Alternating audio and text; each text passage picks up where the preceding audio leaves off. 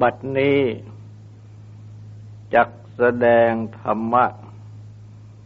เป็นเครื่องอบรม ในการปฏิบัติ อบรมจิต ในเบื้องต้น ก็ขอให้ทุกๆทท่าน ตั้งใจ นอบน้อมนมัสการพระภูมิพระภาค อรหันตสัมมาสัมพุทธเจ้าพระองค์นั้น ตั้งใจถึงพระองค์ พร้อมทั้งประธรรม และประสงค์เป็นสรณะ ตั้งใจสำรวมกายวาจาใจให้เป็นศีลทำสมาธิในการฟัง เพื่อให้ได้ปัญญาในธรรม ในพัฒการนี้ การปฏิบัติอบรมจิต ก็คงถือหลัก สติปัฏฐานทั้งสี่ ตามแนวที่พระพุทธเจ้า ได้ตรัสแสดงไว้ ซึ่งรวมเข้า ในพระสูตรใหญ่ แห่งสติปัฏฐาน อันเรียกว่า มหาสติปัฏฐานสูตร เพราะว่า สติปัฏฐานนี้ เป็นหลักปฏิบัติอันสำคัญ ที่พระพุทธเจ้า ได้ทรง สอนไว้ และได้ทรงแสดง อานิสงสผลของการปฏิบัติ ไว้ ต้นพระสูตรว่าตติปทานทั้งสี่ เป็นทางไปอันเอก หรือเป็นทางไปอันเดียว เพื่อความบริสุทธิ์ ของสัตว์ทั้งหลาย เพื่อ ล่วง โศก คือความแห้งใจ บริเทวะ คือความรันจวนคร่ำครวญใจ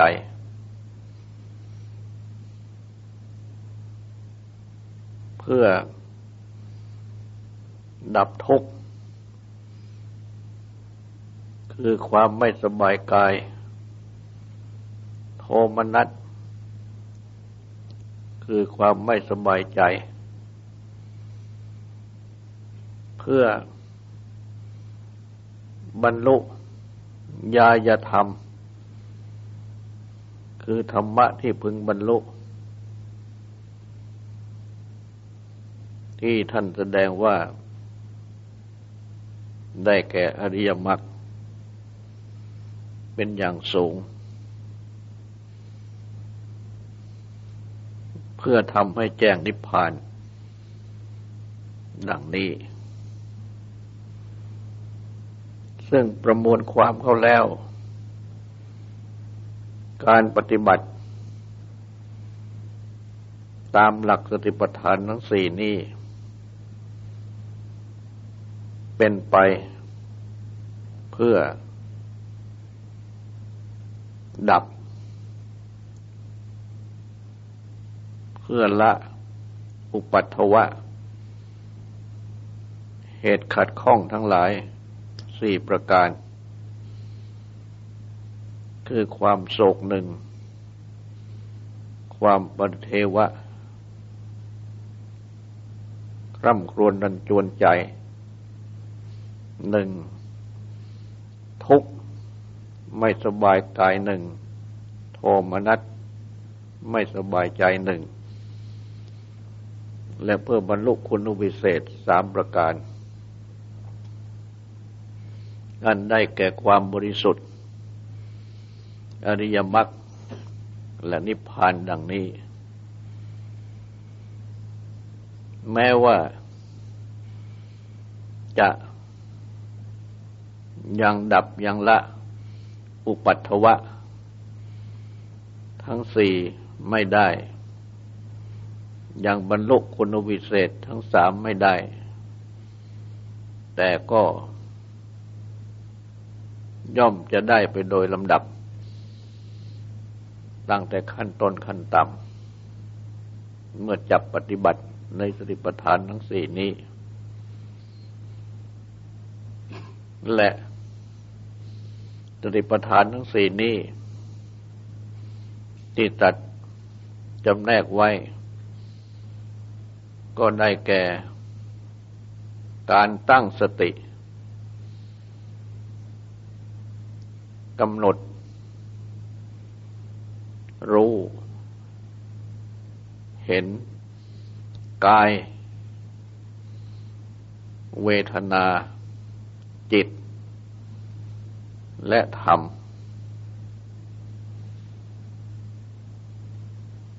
และพระพุทธเจ้า ได้ตรัสสอน แนะแนวทางปฏิบัติ ในการปฏิบัติทำสติ หรือตั้งสติ ในข้อทั้งสี่นี้ ไว้ว่า ให้ปฏิบัติบุพกิจ คือกิจเบื้องต้น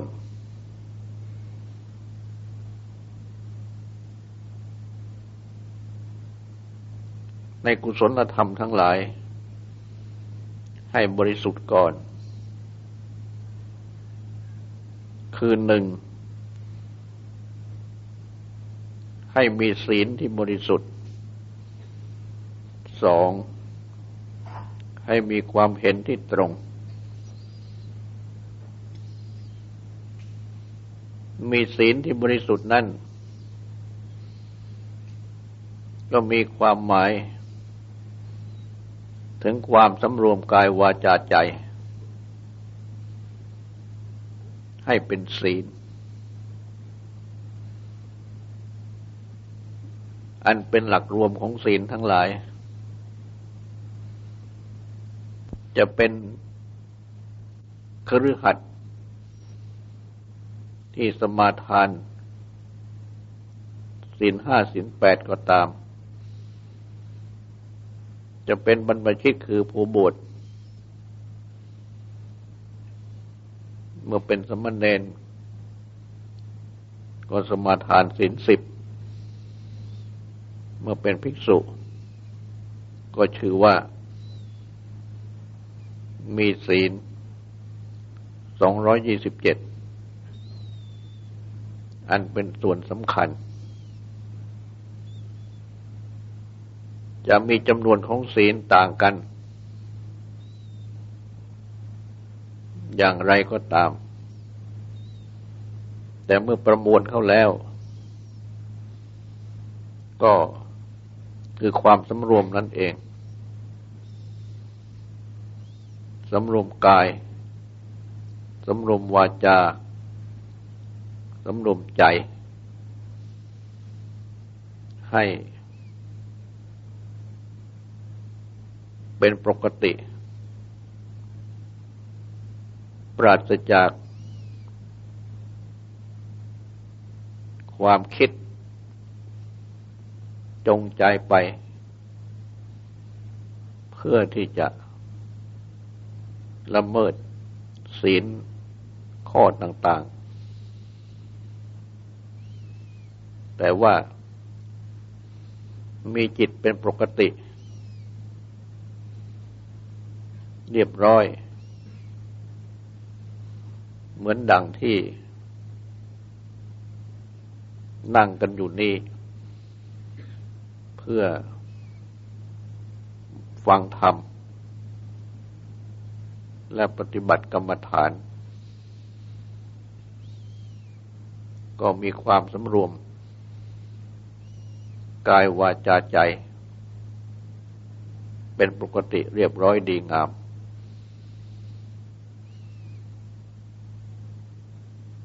ทางฝ่ายบรรพชิตและทางฝ่ายครือขัดดังนี้เรียกว่ามีศีลที่บริสุทธิ์ มีความเห็นตรงนั้น ก็คือมีความเห็น ตรงต่อความบริสุทธิ์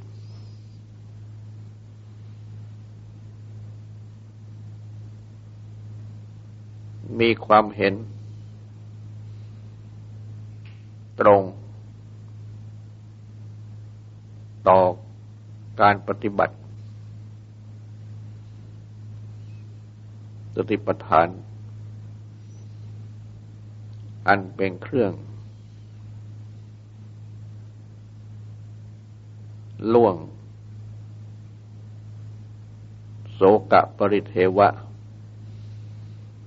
ดับทุกโทมนัสมีความเห็นตรง ต่อยายธรรม คืออริยมรรคเพื่อบรรลุอริยมรรคหรือเมื่อกล่าวอย่างสามัญก็เพื่อปฏิบัติเข้าทางอันถูกต้อง และมุ่งทำให้แจ้งนิพพานด้วยกัน คือทำให้แจ้งความดับกิเลสและกองทุกข์ด้วยกัน เรียกว่า มีความเห็นตรงต่อทางปฏิบัติที่ออกจากทุกข์ ออกจากกิเลส ไม่ใช่ความเห็น ในทางปฏิบัติ เข้าหาทุกข์เข้าหากิเลส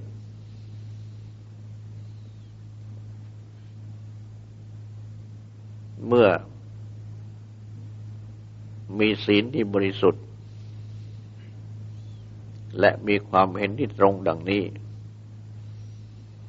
ก็เรียกว่าได้ปฏิบัติ ในส่วนที่เป็นเบื้องต้น ในกุศลธรรมทั้งหลาย และจึงจะสามารถจับปฏิบัติ ตั้งสติกำหนดกาย เวทนาจิตและธรรม อันเป็นสติปัฏฐานทั้งสี่ประการนี้ได้ อัน ข้อทั้งสี่จิตตรัสสอนให้เป็นที่ตั้งของสติ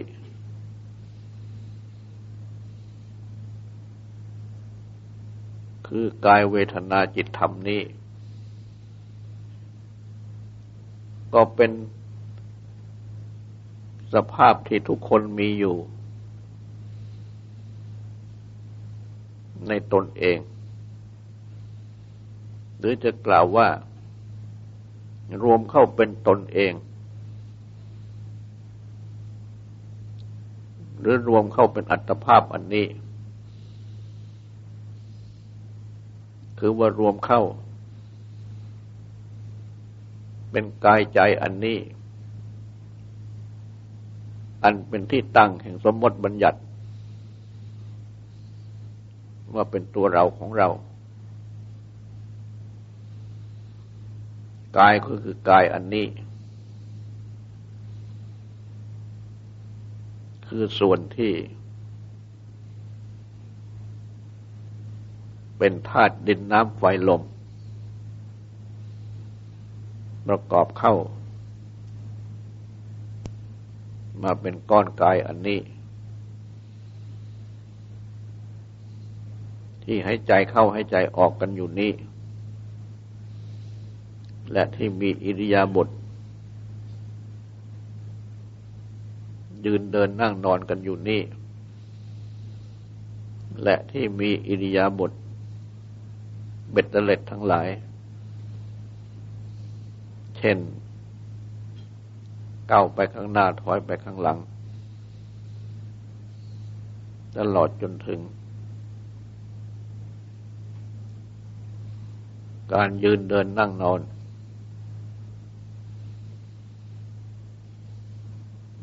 การหลับการตื่น การพูดการนิ่ง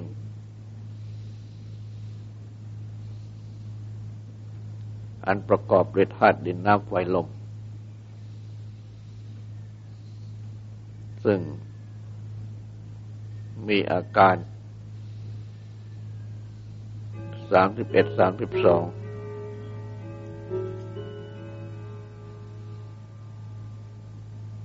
มีผมขนเล็บฟันหนังเป็นต้น รวมเข้ากันเป็นธาตุทั้งสี่ดังกล่าว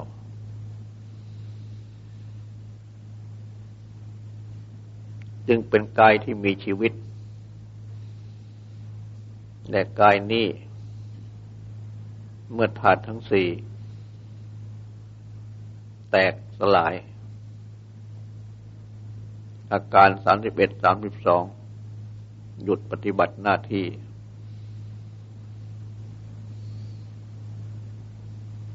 ยิริยาบทยืนเดินนั่งนอน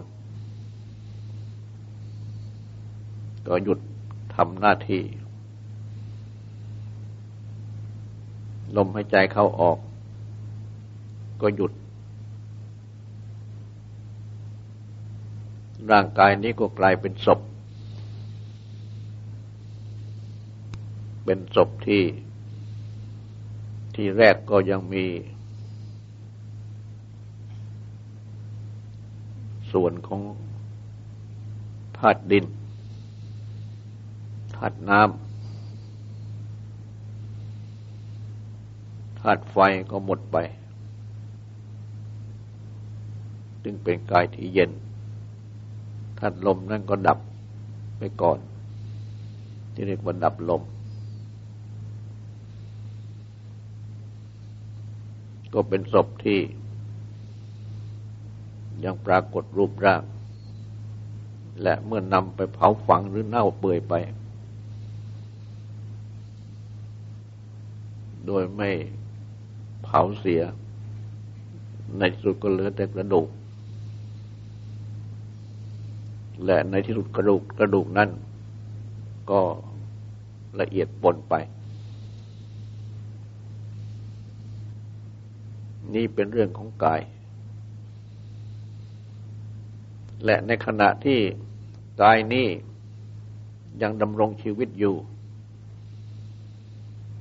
ธาตุทั้งหลายยังประกอบกันอยู่ อาการทั้งหลายยังปฏิบัติหน้าที่อยู่ ยังผลัดเปลี่ยนอิริยาบถต่าง ๆ ได้อยู่ ยังให้ใจอยู่ ก็มีเวทนา คือความรู้เป็นสุขเป็นทุกข์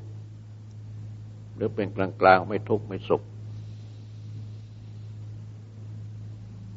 และมีจิต ที่รู้เป็นสุขเป็นทุกข์ หรือเป็นกลางกลางไม่ทุกข์ไม่สุขนั้น และ มีธรรมะคือเรื่องในจิต อันได้แก่อารมณ์คือเรื่องที่จิตคิดนึก และมีภาวะของจิต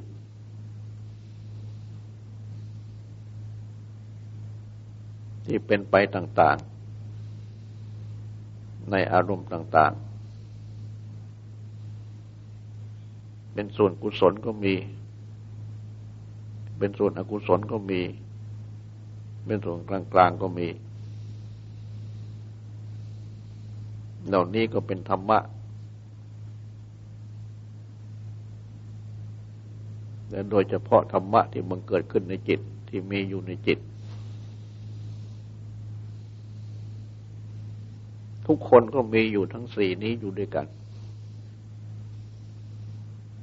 แต่ว่า โดยปกตินั่นมิได้ใช้สติกำหนดรู้จักกาย เวทนาจิตและธรรม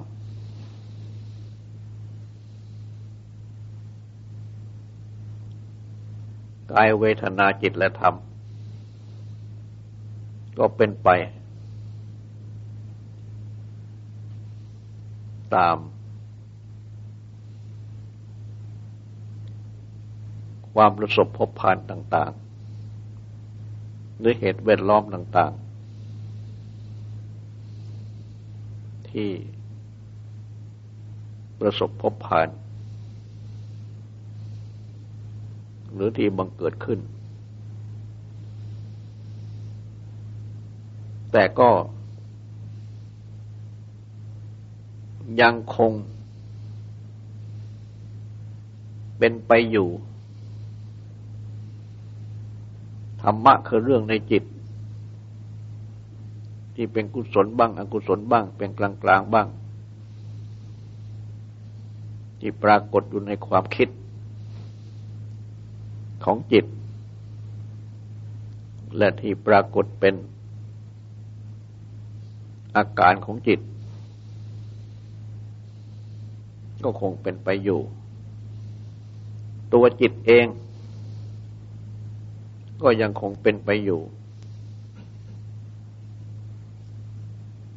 มีอาการเป็นความคิดต่าง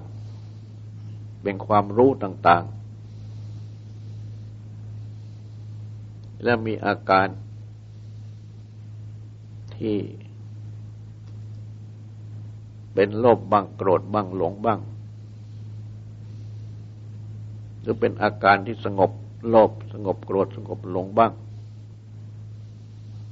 เรียกว่า บางคราวก็ดี บางคราวก็ร้าย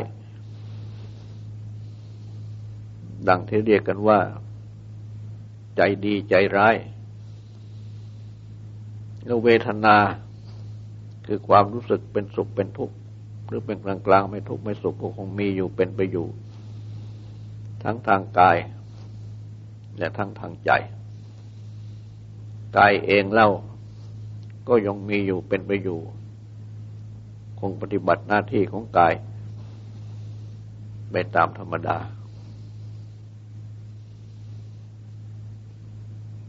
เพราะฉะนั้น จึงยังต้องมีความไม่บริสุทธิ์ คือความเศร้าหมองต่างๆ โดยเฉพาะ จิตใจ และธรรมะคือเรื่องในจิตใจ คือจิตใจก็ยังมีเศร้าหมอง และธรรมะเนี่ยคือเรื่องในจิตใจ ก็ยังมี เป็นอกุศลอยู่ต่างๆ และอาจจะมีอกุศลมากเสียด้วย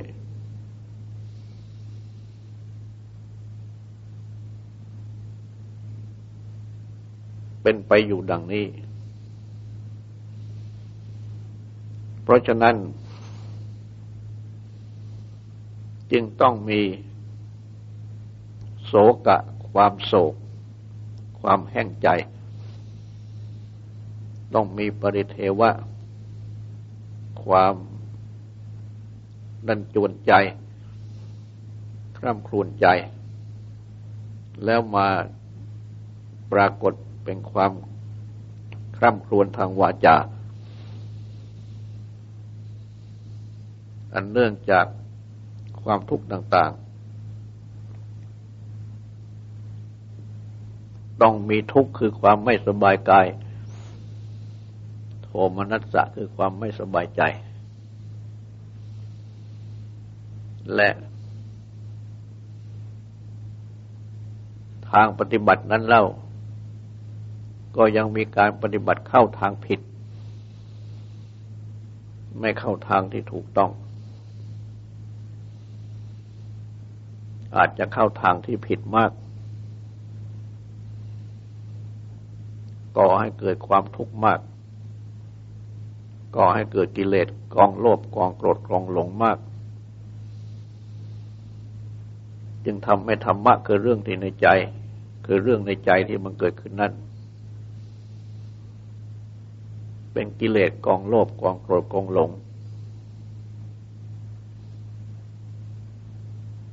เป็นอารมณ์คือเรื่อง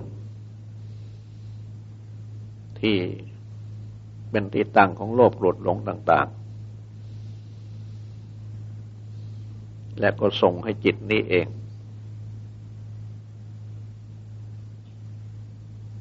ปรากฏเป็นความโลภความโกรธความหลงขึ้นในจิตนี้เอง ตัวจิตนี้เอง เป็นตัวโลภตัวโกรธตัวหลงอารมณ์คือเรื่องต่าง ๆ ในใจ ก็เป็นเรื่องที่จะนำมาซึ่งโลภโกรธหลง และส่งสมส่งเสริมให้โลภโกรธหลงยิ่งขึ้นก่อให้เกิดเจตนาคือความจงใจ ใช้กายนี่เอง ปฏิบัติ เป็นบาปเป็นอกุศล เป็นทุจริตต่าง ๆ จึงปรากฏ เป็นบาปเป็นอกุศลเป็นทุจริตทางกายทางวาจาทางใจ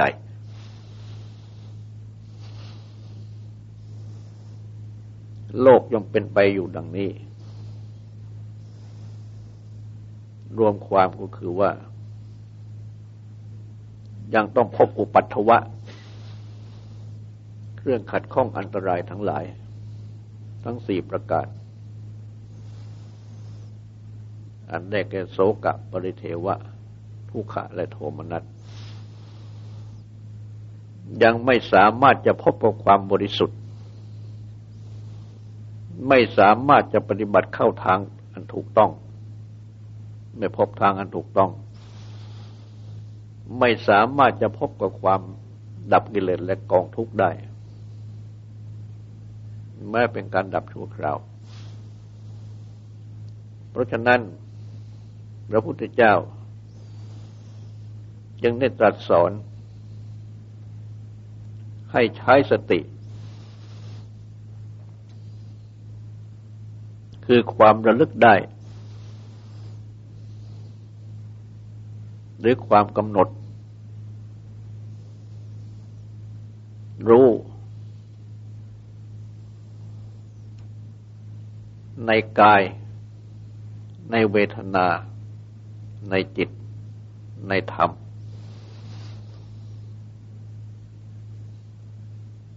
อันสตินั่น โดยปกติ แสดงคู่กันกับสัมปชัญญะ และท่านสอนให้แปลว่า สติคือความระลึกได้ สัมปชัญญะคือความรู้ตัว ซึ่งธรรมะทั้งคู่นี้ บางแห่งก็แสดงรวมกัน บางแห่งก็แสดงแยกกัน แต่ในทางปฏิบัติ แม้จะแสดงแยกกัน ก็ต้องเนื่องกัน อยู่ในการปฏิบัติทุกอย่าง ดังเช่น ทุกคนให้ใจเข้า ทุกคนให้ใจออก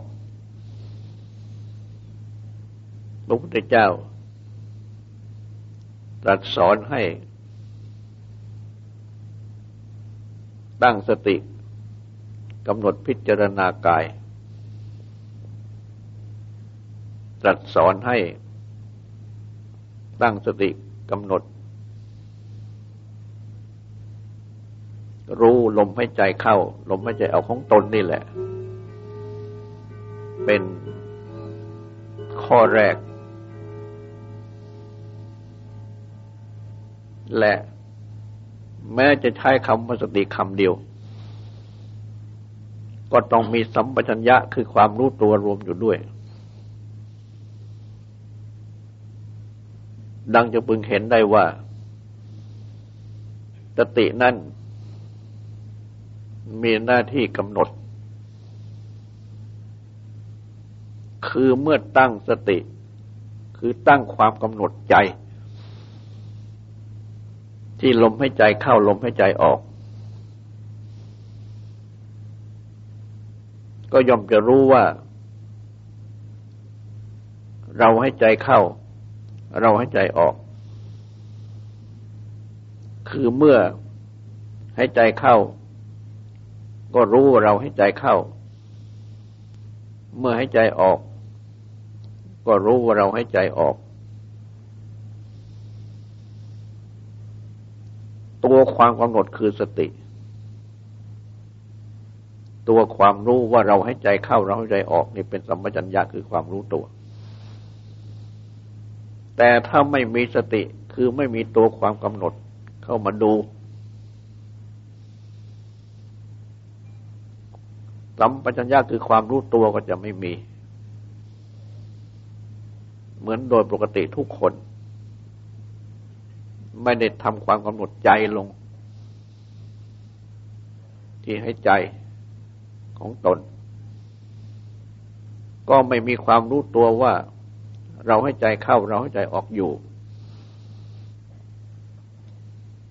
นี่แปลว่า ไม่มีทั้งสติ ไม่มีทั้งสัมปชัญญะ แต่เมื่อมาเริ่มปฏิบัติในสิปทาน ตั้งสติก็คือตั้งความกำหนดใจลง ที่ลมให้ใจเข้า ลมให้ใจออก ก็ยอมจะรู้ว่า เราให้ใจเข้าเราให้ใจออก ความกำหนดใจนั่นเป็นสติ ความรู้ดังกล่าวนี้เป็นสัมปชัญญะคู่กันอยู่ดังนี้ และเมื่อมาปฏิบัติทำสติทำสัมปชัญญะ หรือว่าเรียกแต่เพียงว่าสติคำเดียว ซึ่งหมายรวมถึงสัมปชัญญะด้วย แล้วก็ชื่อว่าเป็นการปฏิบัติในสติปัฏฐาน คือตั้งสติกำหนดดูกาย ยกเอากายคือลมหายใจเข้าออกนี่เป็นที่ตั้ง แล้วอีกสามข้อก็จะรวมเข้ามาเอง เพราะว่าเป็นก้อนเดียวกัน เหมือนอย่างเก้าอี้ที่มีสี่ขา ในการจะยกเก้าอี้นั้น ยกขึ้นเพียงขาเดียว อันหมายความว่าเก้าอี้ที่พอจะยกได้ด้วย มือข้างเดียว จับที่ขาเดียว ยกขึ้นมาอีกสามขาก็ติดขึ้นมาด้วย เป็นเก้าอี้ทั้งหมด คือเป็นอันว่ายกเก้าอี้ทั้งหมด การปฏิบัติในติปฐานทั้งสี่ก็เป็นเช่นนี้ แม้จะแยกเป็นสี่ ก็สามารถที่จะยกขึ้นกำหนด เพียงข้อใดข้อหนึ่งในสี่ข้อนี้ และทั้งหมดก็จะติดขึ้นมาด้วยกันทั้งหมด เป็นอันเดียวกัน และเมื่อหัดปฏิบัติในติปฐานดังนี้แล้ว ตามที่พระพุทธเจ้าทรงสั่งสอน